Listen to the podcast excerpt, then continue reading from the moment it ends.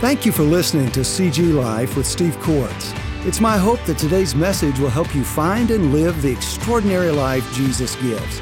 After listening to this podcast, I'd like to invite you to connect with me on Facebook, LinkedIn, Twitter, and Instagram for more updates and resources.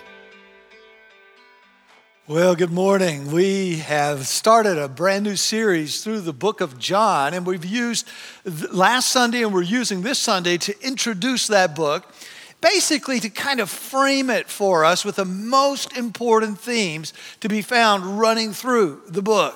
Last week we said that uh, while the Gospel of Matthew mentions belief and believing the verb 10 times, Mark 10 times, and Luke 9 times. John in his gospel mentions belief and believing at least 99 times. His theme again and again is believe, believe, believe. His uh, premise is this there is just one faith that will give you life. There is one faith that should direct your decisions, that should determine your direction, that should settle and secure your destiny. One faith, and that is faith in Jesus Christ. Now, as we said, Every single one of us has a faith commitment. Regardless of our relationship with Christ, we all have a faith commitment. That faith commitment is what drives the way we live. We all have faith in something, and we all have faith about something. We all have faith that this condition, this situation, this person, this goal, or whatever will actually give us life. And out of that faith commitment, that this thing will bring life, give us meaning, purpose, and those kinds of things, out of that, then there comes a personal commitment to that condition, that person, that situation. So, belief of whatever kind is always a belief that something is true and a belief in that thing so that we trust in it, we rely on it, and we give ourselves to it. John is saying, This is the faith that saves. This is the only faith that saves. It is a belief that Jesus is God's Christ and God's Son sent to save. That faith becomes saving faith when that truth accepted becomes a truth personally received and applied.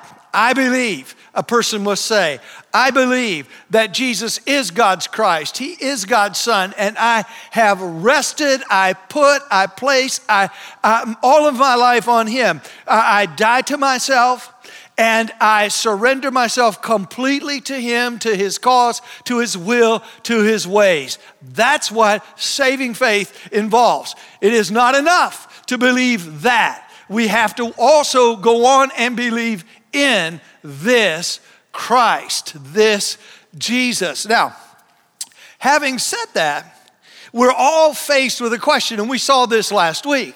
John says, This is why I'm writing. I'm writing so that you will believe that Jesus is the Christ, the Son of the living God. That's the whole point of the book. I'm writing so that you will believe.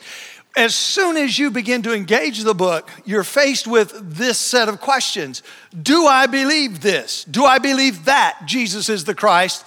And then, have I believed in this truth? Will, will my life be centered on, shaped by Him, or will it be shaped on and centered on something else? So, disbelief or not believing in these things, in these truths, and on this Christ uh, becomes critical as well because faith is so important. Disbelief or unbelief is very important as well. From Jesus' perspective, disbelief or unbelief is our single greatest danger as human beings. I'll let Jesus speak to this himself in a very famous passage. John chapter 3, Jesus says this For God, explaining why he came, so loved the world that he gave his only Son, that whoever believes in him should not perish but have eternal life, possess eternal life. For God did not send his Son into the world to condemn the world but in order that the world might be saved through him. Why? Because whoever believes in him is not condemned, but watch this whoever does not believe, have faith that and faith in this Christ, is condemned already because he has not believed in the name of the only Son of God. Why? Well, this is the judgment. This is the reason. The light of Christ has come into the world, and people loved the darkness rather than the light because their deeds were evil. So, disbelief in Christ is the most serious condition any human being can have. It leads to judgment, Jesus says, and eternal condemnation. The New Testament tells us that this condition is prominent. This condition of unbelief is prominent. We all have it. It is problematic. There's no escape from it from our side of things. And it is persistent. We all have to deal with it. In fact, the New Testament also teaches that even believers have to deal with the challenge of unbelief, particularly at certain times and, and phases of life, where disbelief or unbelief in believers separates them from God and leaves them under judgment for sin, disbelief in believers actually alienates them from fellowship with God and leaves them vulnerable to the harm of sin. The New Testament shows us that one of the ways in which the Christian life perhaps is best understood is that it is a journey that includes unlearning the disbelief or the unbelief that is so habitual to us in favor of learning the faith that Christ has given us. We learn less and less to challenge Him, more and more to trust Him. The great secret of the Christian life is not obey, obey, obey. The great secret of this Christian life is trust and obey. Trust and obey. Trust and obey. And when you don't trust Him, when, when you find yourself in a position where you don't trust who He is, what He's promised, what He's pledged, inevitably you will look for something else. You will live for something else and you will disobey. Let's, let me show you, this is kind of how it works in a, in a believer's life. Um, a true believer, someone who has believed that, yes, and believed in. They've placed their life, they rested the foundation of their life on Christ. What typically happens, a, a great way to understand this is that in a believer's life, when there is a tragedy or when there is great success, immediately their faith in Christ is challenged. Let me unpack that. When there's a great, cha- great tra- uh, tragedy that comes into a believer's life, the great temptation for a believer is to begin to look for some other Savior other than Jesus in the midst of that great hardship or tragedy. I've lost my job. Who can save me? I've come down with an illness. Who can save me? Uh, my marriage is falling apart. Who can save me? I look for saviors somewhere else other than looking for help from the one whom I call Savior. I look for a different Savior. Always the great, the great challenge. Always the great uh, uh, danger for a believer when tragedy comes. I say, Jesus is not enough. I, I say I believe that He is the Christ, the Son of God. But when tragedy comes, I look for something or someone else to bring the rescue I need. Does that make sense? Now, success does something similar, but not exactly when, as a believer, is living his or her life, walking with Christ, and great success comes. The temptation is not to look for another Savior. The temptation is to look for, for look to that success as a substitute for Christ. To say, ah, this, this will satisfy. Uh, I, I, get a, a, a, windfall of money. I, go, I, I, suddenly begin to put my faith and my, my expectation for fulfillment into that good thing, into that windfall of money or whatever it is. So I basically exchange Christ for this thing and say, that is now my fulfillment. That is another form of unbelief. I, I look at Christ, he, he's the Savior, the Son of God, but in reality, I stop looking to Him for my fulfillment, I look to something else. And that unfaithfulness, that disbelief that Christ is enough, or so on, is what leads to sin in the life of a believer. So, part of being a believer is unlearning that so that when a tragedy comes, rather than leaning away from Christ, I stay and say, You are the Christ, the Son of the living God. I trust you. I will continue to rest my life on you, even in the midst of this crisis. I'm not going anywhere. I'm staying here. You're my Savior. I don't, I don't trust any other Savior. So that's part of the way we unlearn the habit of unfaithfulness and continue to practice the habit of faithfulness. Same with success.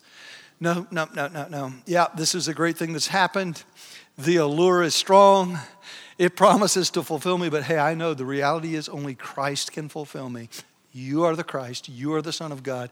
You are, you are the way in which God uh, chooses to fill me completely, make me whole. I'm staying right here with you. There is no blessing that I can come, that I can come to have that could ever replace you. I will not look for fulfillment or satisfaction anywhere except in you. Does that make sense? So, disbelief can be a problem for believers. Obviously, it's a problem for unbelievers. I want you to uh, look with me today at John chapter 20, verses 24 to 29. It's fascinating to me that Jesus, after, or John, after he has finally described for us in verses 30 and 31 what the point of his book is, he says, The point of it is, I want you to believe that Jesus is the Christ, the Son of the living God. That's what I want you to believe. He, just before he makes that point and wraps up, gives his last word about faith, he actually speaks to this issue of unbelief just before it. In fact, it's a theme all the way through the book, but his last word on unbelief comes before his last word on belief. And that last word of unbelief comes to us in the form of a story the story of Thomas. The story of Thomas. So, as you find your way to John chapter 20, verses 24 to 29, let me give you the story behind Thomas's story, shall we? Let me do that for you. A week prior to the events of this passage, on the first Easter Sunday, Mary saw the risen Christ. She runs to tell the apostles. Peter and John hear her message. They run to the tomb of the empty Jesus. After that, they go back and with, with uh, the other disciples meet behind locked doors for fear of those Jewish leaders who insisted on Jesus' death. The risen Jesus able to pass through solid matter, appears to them in the flesh, shows them his hands and his side to prove that though his body has been raised and transformed, he is still the Jesus they knew. He gives them a mission to go and tell what they've seen and what it means. He equips them with the Holy Spirit.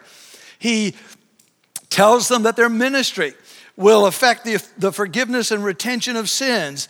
But the odd thing is, in all of this this story behind the story is that one of the remaining 11 apostles is actually missing. And it's here that we pick up our story for the morning. Verse 24, the scripture says, Now Thomas, one of the 12, called the twin, was not with them when Jesus came.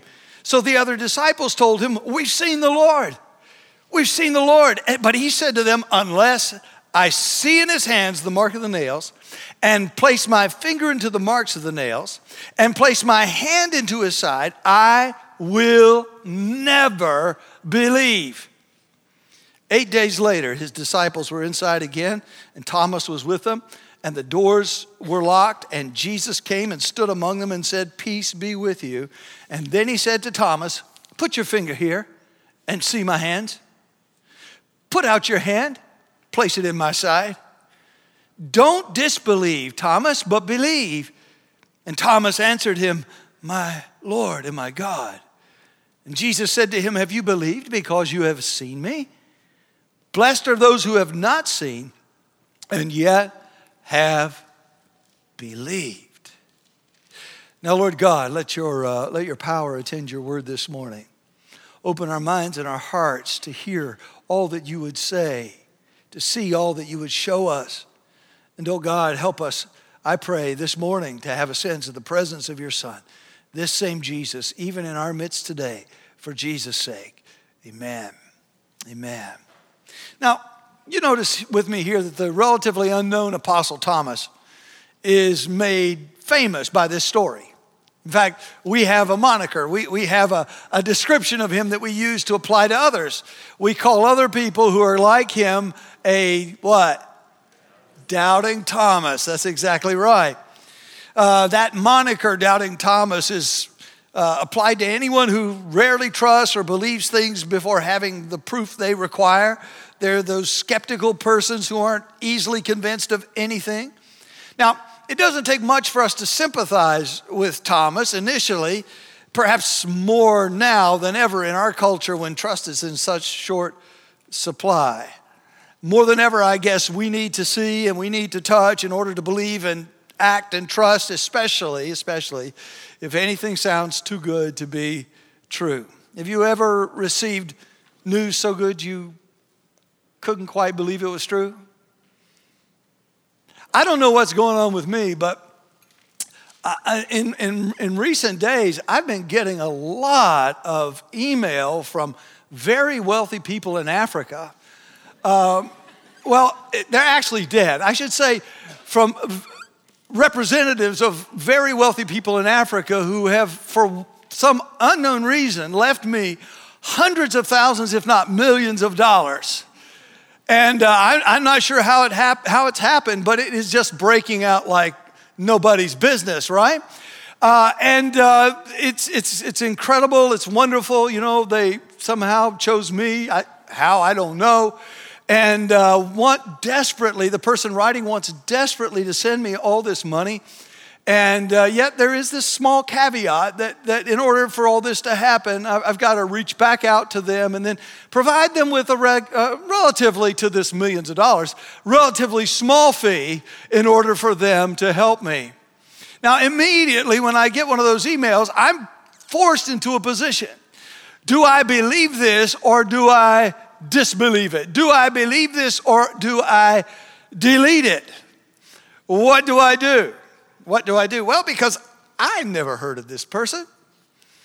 And I have serious doubts that you're the Minister of Finance for Kenya. And it's hard for me to believe that the Minister of Finance for Kenya would actually be involved in something like this, dealing with me, who's never been to Kenya. I tend to go for delete. And in fact, I always go for delete, though I'm sometimes tempted to say, oh, listen, I have all the money I need. Why don't you just keep it? Maybe I should try that. I don't know. But I, just like you, I'm suspicious of things that are too good to be true. So it doesn't take much for us to sympathize with Thomas. And, and this news that Jesus was risen from the dead, it could sound too good to be true. You know, sometimes a little honest doubt might be in order. In fact, it can be in order. I want to say to you, we're always right to ask for evidence when we're asked to believe something that matters, even in the spiritual realm, especially in the spiritual realm. Faith in God always starts in doubt, given the fall. We're all natural doubters, given the fall. And faith in God can actually grow as a result of doubt. Think about Mary. God comes through an angel and says to Mary, you're, you're going to have a son. And she says, How? I'm a virgin. I'm struggling with this. I'm not sure how to put this message together. Uh, the, the thing about Mary is she's saying how because she wants to believe, not because she doesn't. And there's a difference. I would say, just as a sidebar, parents, when you've raised your children to uh, hear and understand the gospel and they've put their faith in Christ, and then suddenly they express doubts, I, I want to challenge you don't go into panic mode, go into helping mode. Uh, see their doubt for what it is.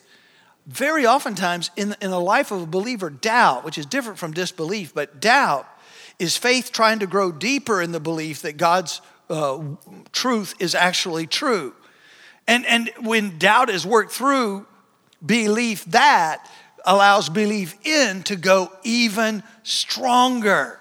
So don't go into panic mode, go into help mode. Listen, our faith is anchored in truth.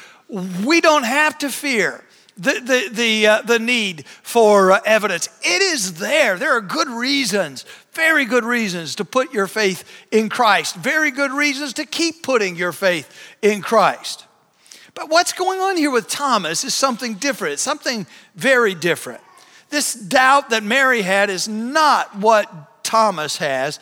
His is a disbelief that denies the truth and demands evidence, all with an agenda to try to avoid believing and obeying it.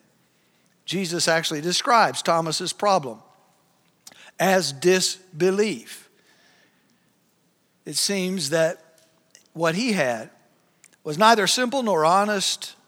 It wasn't a feeling of uncertainty.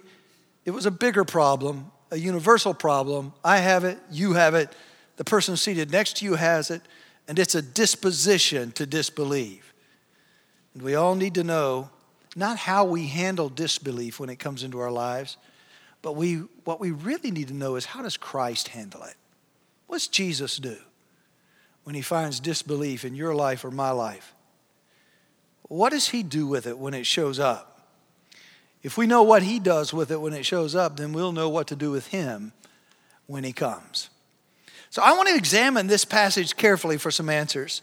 Christ takes three discernible steps in response to Thomas's disbelief. He confronts it, he exposes it, and then he corrects it. He confronts it, he exposes it, and then he corrects it. And anytime there is disbelief that comes into your life, believer, you will find him doing the same thing you will find him doing the same thing. And for every person you know who doesn't have a living faith in Christ, as he begins to deal with them, he'll take these same three steps. He will confront it graciously, expose it directly, and correct it personally. Let's look at each of these together. Look, first of all, at verse 26 how Christ confronts unbelief, and he does it so graciously. Eight days later, the scripture says, his disciples were inside again. Thomas was with them. The doors were locked. Jesus came and stood among them and said, Peace be with you. Now, this is a big moment. This is a big moment in the lives of the disciples uh, who have already seen him because it's a confirmation. What I saw really was real. Here he is again. But this is the, uh, a bigger moment for Thomas in particular.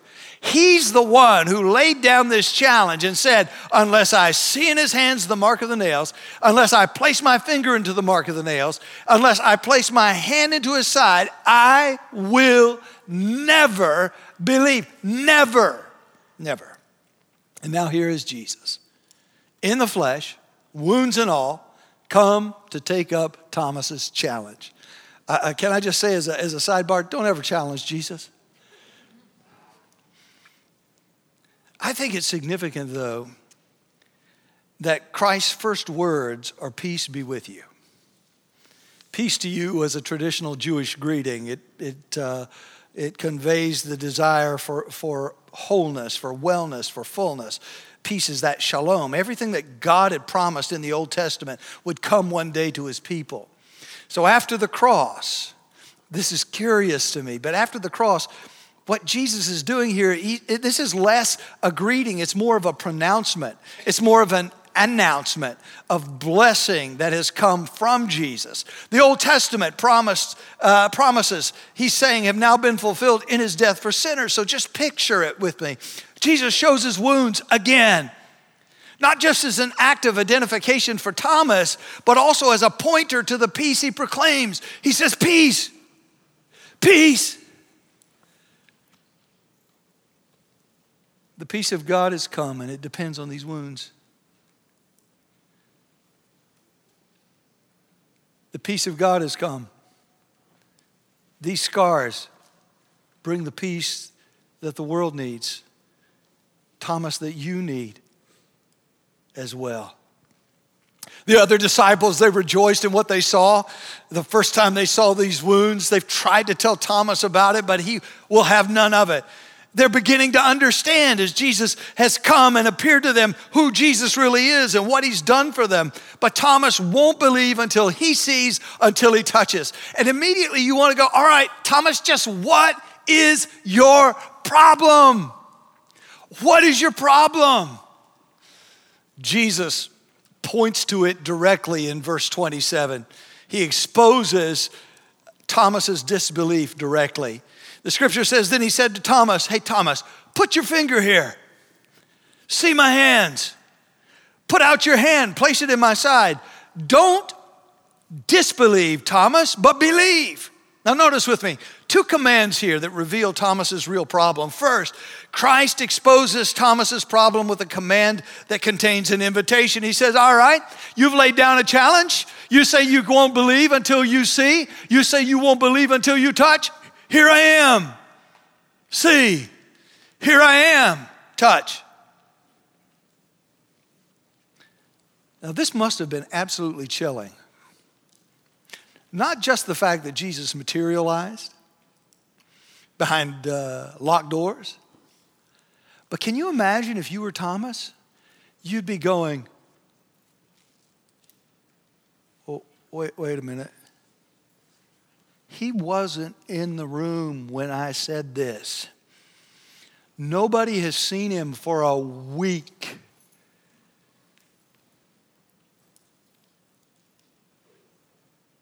How did he know what I said? Does this mean he can hear? Even when I don't see him?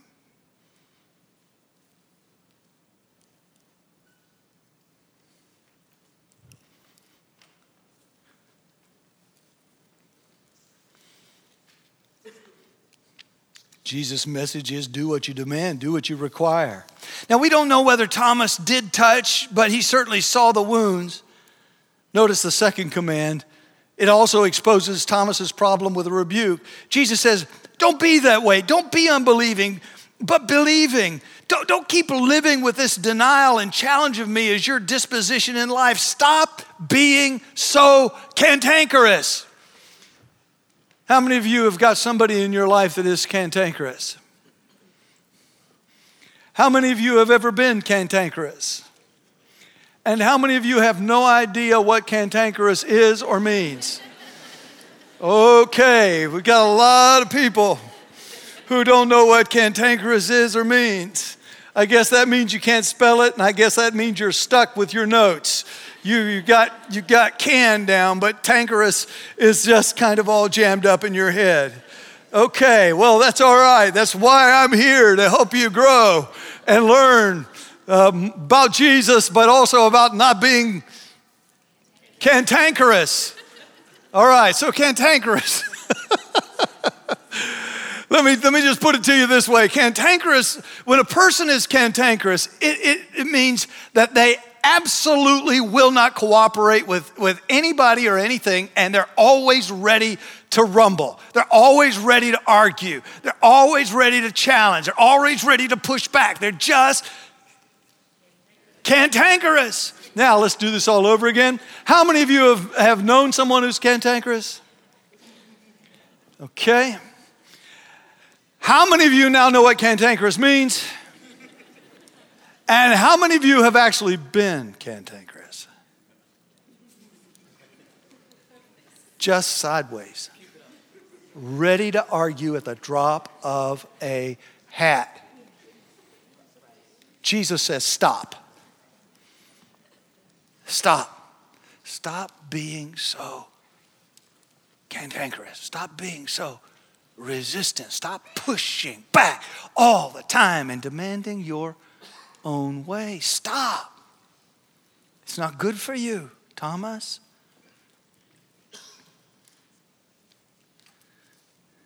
Instead, be believing. Be the kind of person who's, watch this, and this is critical, loved ones, whose disposition is to trust God, whose disposition is to believe Him, not whose disposition is always push back. God says it, I push back. God, God uh, uh, directs me in a certain way, I push back. I said, no, I need this, I need that. No, no, no, no, no. Don't, don't be that way. That's a recipe for an unhealthy life. Stop. Stop. Let your disposition be more like Mary. I, I don't understand. Tell me more. I can't put all this together. I'm struggling with that. Be believing, Jesus says, Here I am. Believe. Now, let's be, let's be fair to Thomas. Thomas wasn't the only one who struggled with belief. If you remember when the, when the women went back to the uh, disciples to tell them they'd seen the risen Christ, they didn't believe them.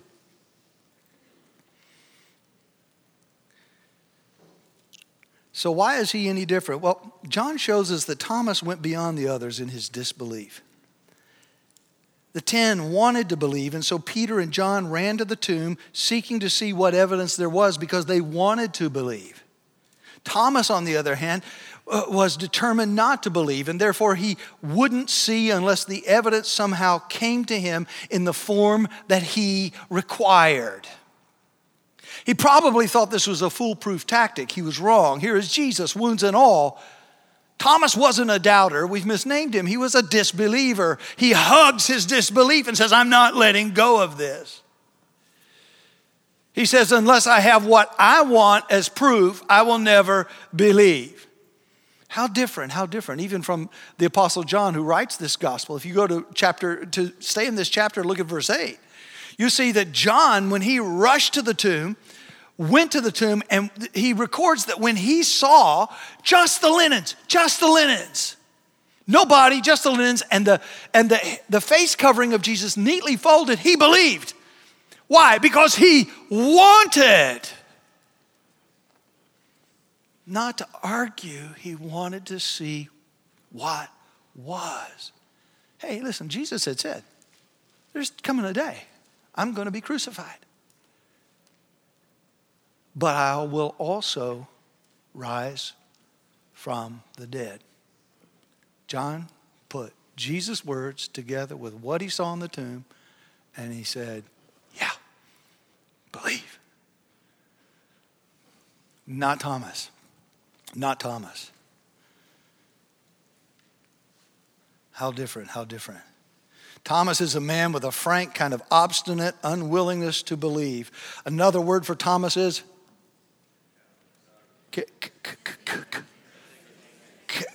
yeah, cantankerous. Some of you have forgotten it already. Now, let me ask you a question, though. What right? I mean, let's just put it out there. What right does Thomas have to set conditions for his own belief? Say, well, it's his life. Hmm. I'm going to ask this question. Let me ask it a little different. What right does Thomas have to set conditions for the God of the universe when it comes to evidence? Now, I'm going to say again, I'm going to say again, please hear me. There is nothing wrong with seeking evidence when you're making a life changing decision. I'm asking the question though what gives us and what gives Thomas the right to tell God what his evidence must be in order for us to believe?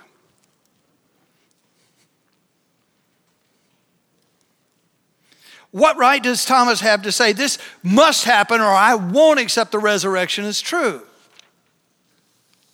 What is Thomas's problem? We need to know what his problem really is. Why? He is so hesitant, so resistant, so dogmatic, so stubborn when it comes to spiritual things. What is it? What is it? I want to offer an answer to you.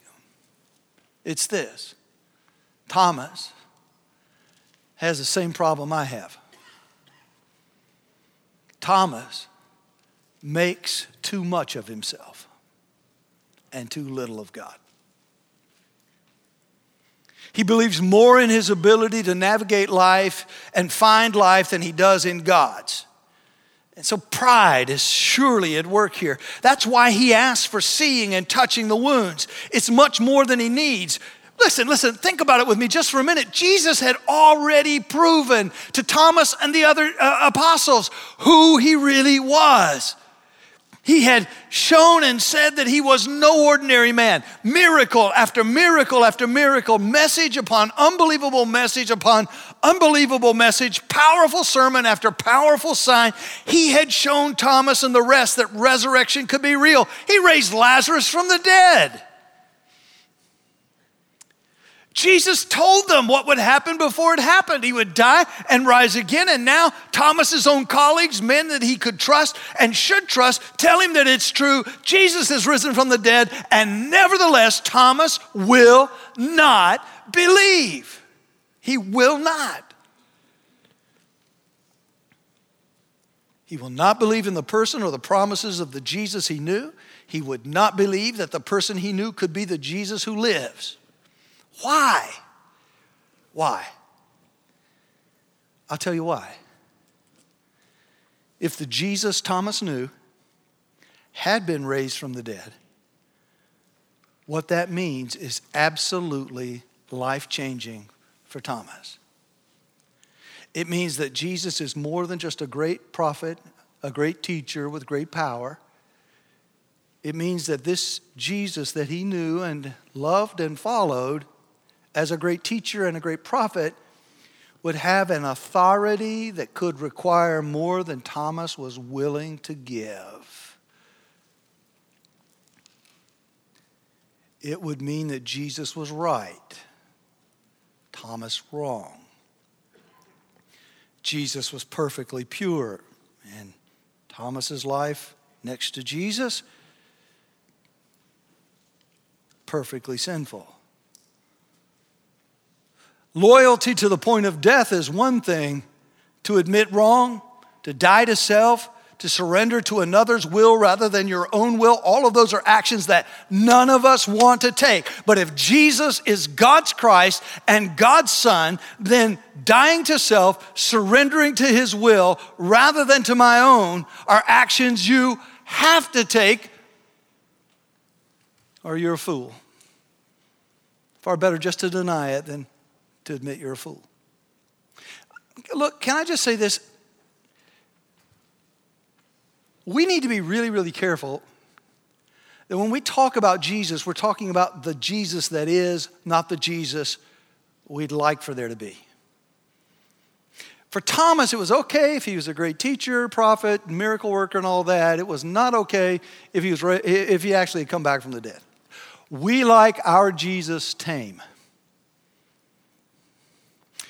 We like our Jesus comfortable.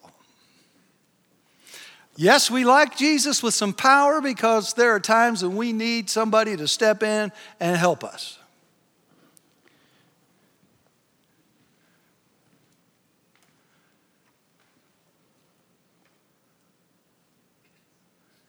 But this Jesus, this Jesus who shows up and meets your challenge, this Jesus who does not back down, this Jesus who speaks truth.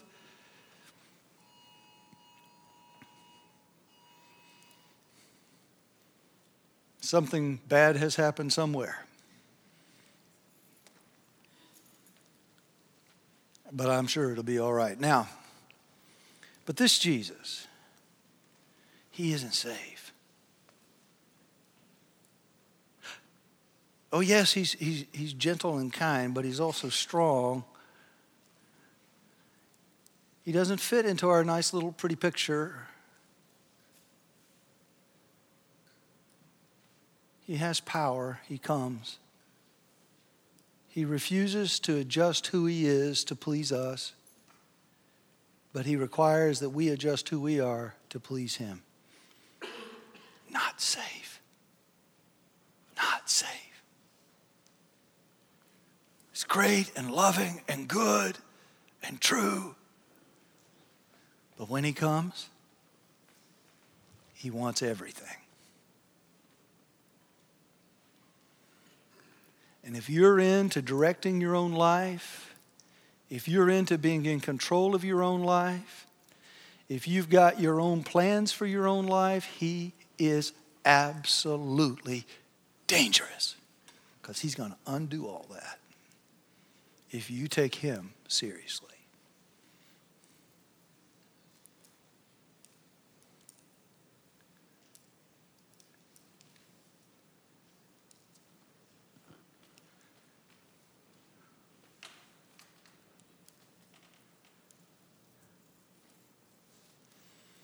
Thomas refuses to believe, not for want of evidence so much as in spite of all the evidence he's already seen. Thomas seemed to be rejecting the witness of the other apostles, but the reality is he's rejecting God.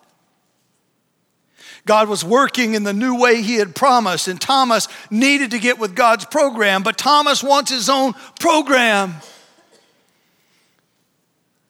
We got to be very careful that when God isn't what we want, when what he wants is not what we want, that we don't try to change him to suit us, or that we don't try somehow to keep challenging him so that we don't really have to deal with him. Got to be careful because in the end, Jesus comes and says, You got a choice believe or disbelieve.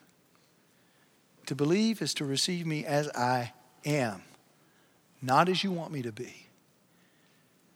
To believe in me is to rest all of you, give all of you, every aspect of you to me on the basis of who I am. You can't say you believe in me and hold anything back. I'm dangerous.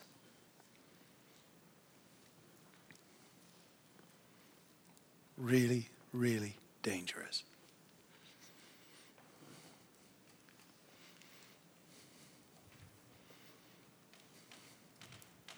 Thomas didn't want that Jesus. You don't want that Jesus. I don't want that Jesus. We desperately need that Jesus.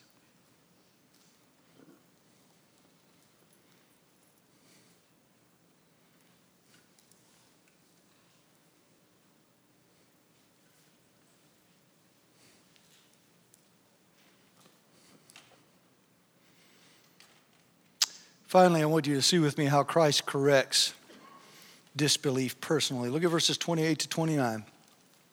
Thomas answered him and said, My Lord and my God. And Jesus said to him, Have you believed because you've seen me? Blessed are those who haven't seen and yet they still believe. What a picture here. Christ comes personally and he corrects Thomas's unbelief. The fact that he overcomes it is seen in Thomas's perfect confession. I'm telling you, this is the confession. This is the confession. When you say this and you mean this, it saves, it restores. He says, My Lord, my God. Huge step in Thomas's life, a huge step in your life and mine when we're actually able to say that.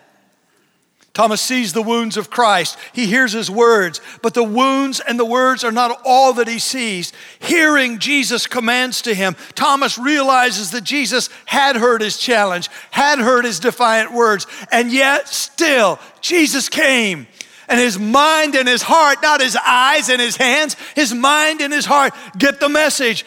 This is something only God could do. This is something only God would do. And, and this is something only God decides to do, and God is standing, speaking to my mind and my heart, saying, I love you still in spite of you. What would you have done if you'd been Jesus and done all that you had done, shown all that you'd shown, been through all that you'd been through, and you got one cantankerous, disciple who refuses to believe, what would you have done? Would you have come and said, Peace?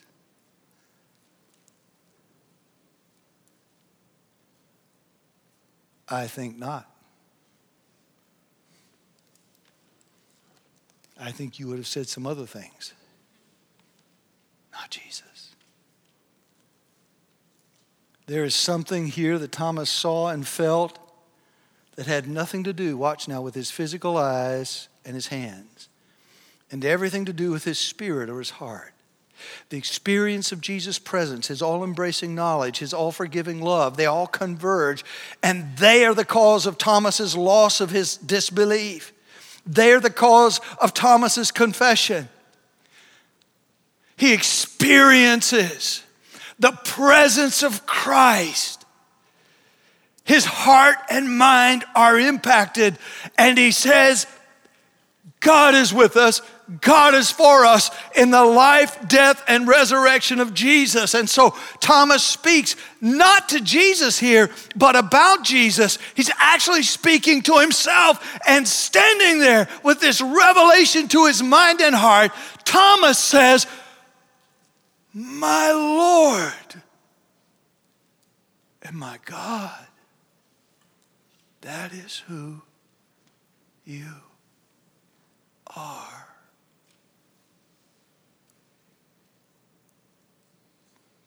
Physical sight made Thomas believe that Jesus was risen. But an inward sight made Thomas believe in Jesus as his Lord and his God. And Thomas's confession leads Christ to ask a brief question and utter what has been called the last and greatest of the Beatitudes. You see it there at the end. You believe that I've been raised because you've seen, blessed and happy, and to be envied are those who have never seen me and yet have believed, trusted in, relied on me. Thomas, you've seen with your physical eyes. I've met you at the point of your heart and your spirit, and you've believed, and I'm glad. But there will be others who come after you who can't see what your eyes have seen, who can't touch what your hands want to touch, but will still believe every bit as much as you do. They will be saved just as you're saved. They will be happy and rejoicing just as you are happy and rejoicing now. They will find me. They will know me. They will love me because I will find them and show myself to them. Loved ones, the object of a true believer's faith is not a right set of truths about Jesus. The object of our faith is the real Jesus, whom that set of truths rightly describes. The presence of true faith is not merely a matter of accepting the facts about Jesus and his death and resurrection, it is a matter of finding Jesus, finding you in the gospel, in the word that is about him. I don't know of any better way of describing conversion than, G- than finding Jesus, finding you. For a long time, it was common among believers to ask each other, When did you come to know Jesus? And by that, they didn't mean, When did you come to know about Jesus? They meant, When did you come to know him personally? When was the time you found Jesus, finding you, touching your heart, touching your mind, saying to you, I am here. See my wounds for you. See my suffering for you. See my love for you. I've heard everything you've ever said. I've seen everything you've ever done. And still, I am here. Me finding you. Do you find me finding you?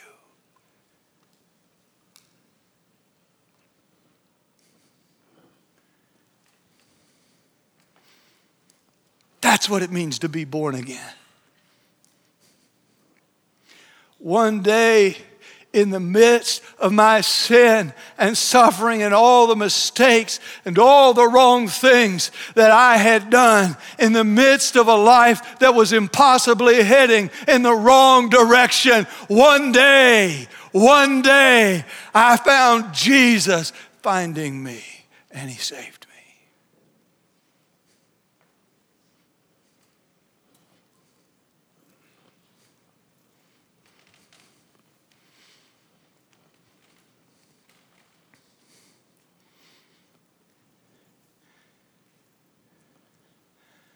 And that is every bit as real to me as anything Thomas experienced then.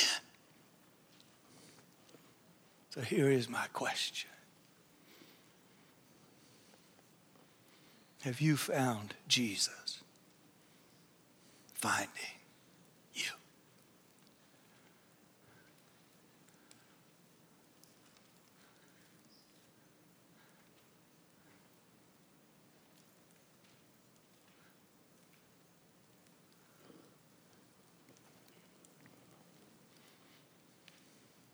So, how does that happen? Always happens through His Word, by His Spirit. Do you remember Paul says in Romans 10, how can they how can they believe unless they hear and how can they hear unless there is a preacher, someone to tell them? Faith comes by hearing and hearing by the word of Christ. See, here's the thing, here's the thing the most likely way for you to find Jesus finding you is going to be in the gospel. the testimony, the witness of those who saw him. But more than that, in that, Jesus attends or comes with his word and shows himself to us in the places that matter most in our minds and in our hearts. Every time the book is opened, every time the word of God is taught, is preached, is read, is heard, there is an opportunity to meet the risen, living Jesus.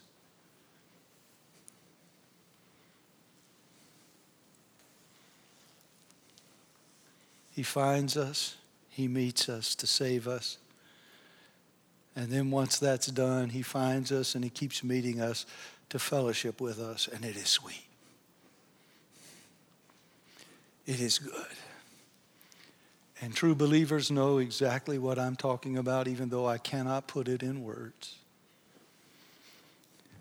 Yes, yes, yes, many know that Jesus is the Christ the Son of the living God.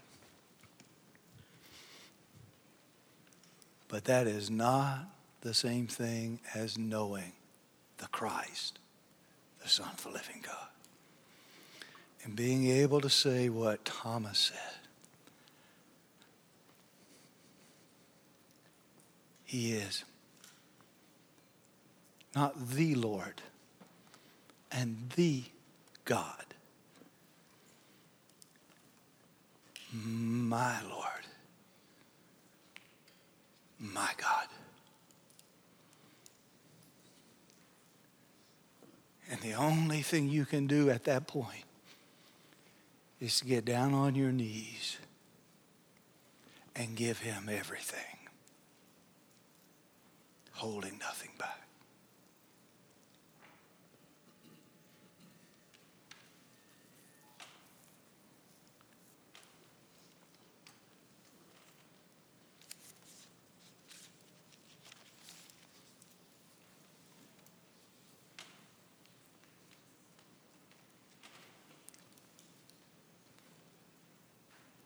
Do you know him?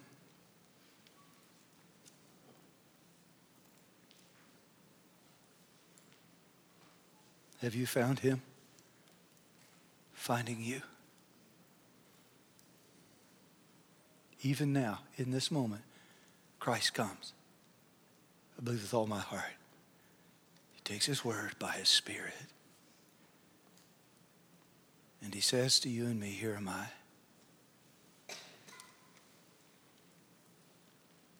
Will you believe? He says to others, Will you keep believing?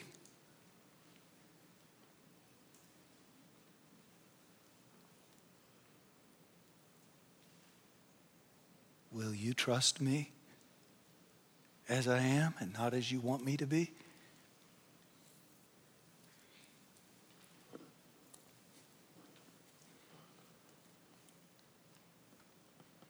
See the wounds?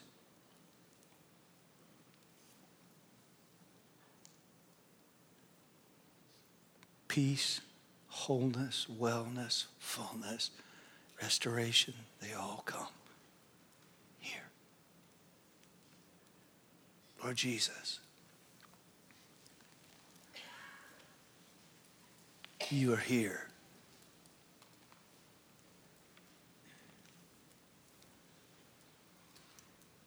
their minds and hearts here.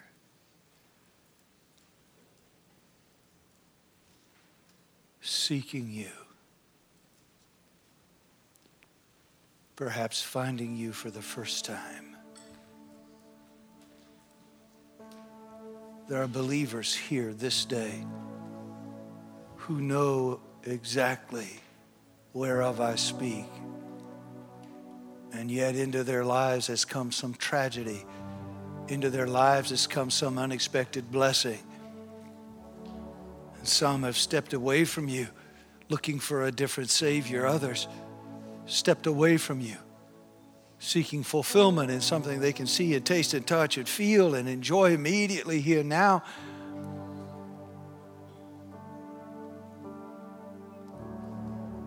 And to each and all of us, you come and you show us your wounds and you say, Peace be with you. And you say, Don't be disbelieving, but believe. I am God's Christ. I am God's Son.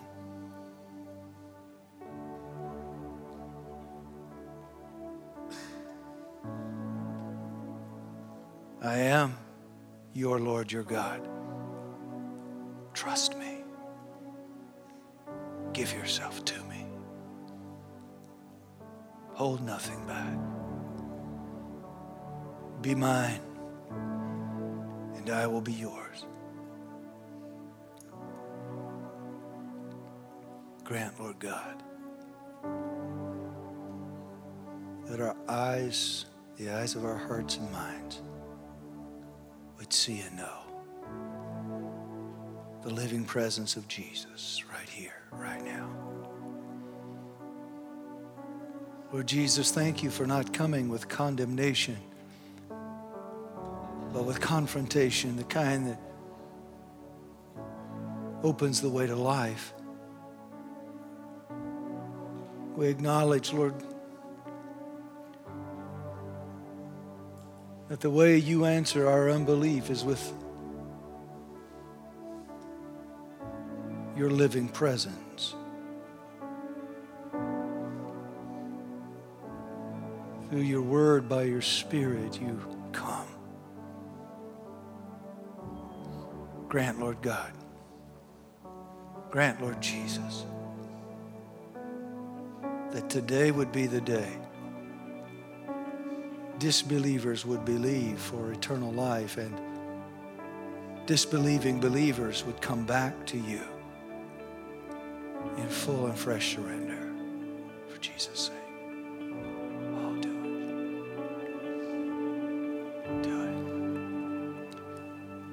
with heads bowed and eyes closed.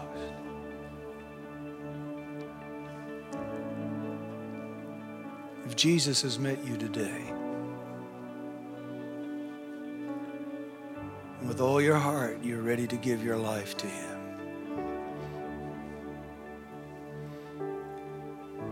to acknowledge your sin and your need of a Savior. Today is the day when you would cross that line and stop believe, disbelieving but believing.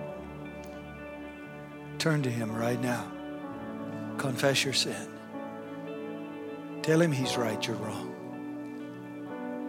Tell Him that, that you believe and tell Him that you, from this point forward, you choose to believe on Him, in Him, rely on Him, give Him everything.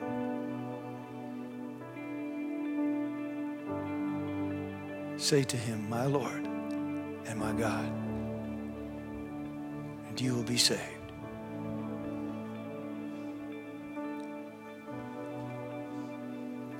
Believers in the room, look at your life.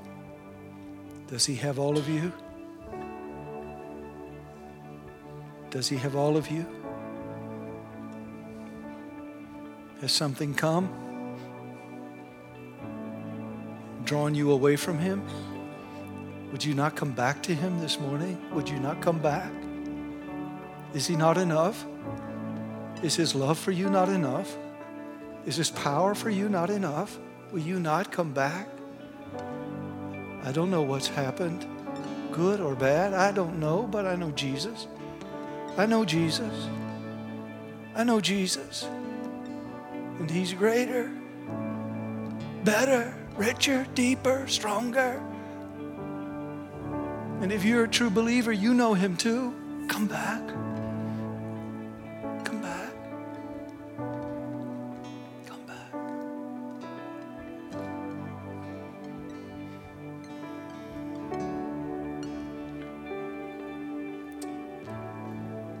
Lord God, hear the prayers of your people as they come back. Hear the prayers of new followers of Jesus as they surrender to you. For Jesus' sake.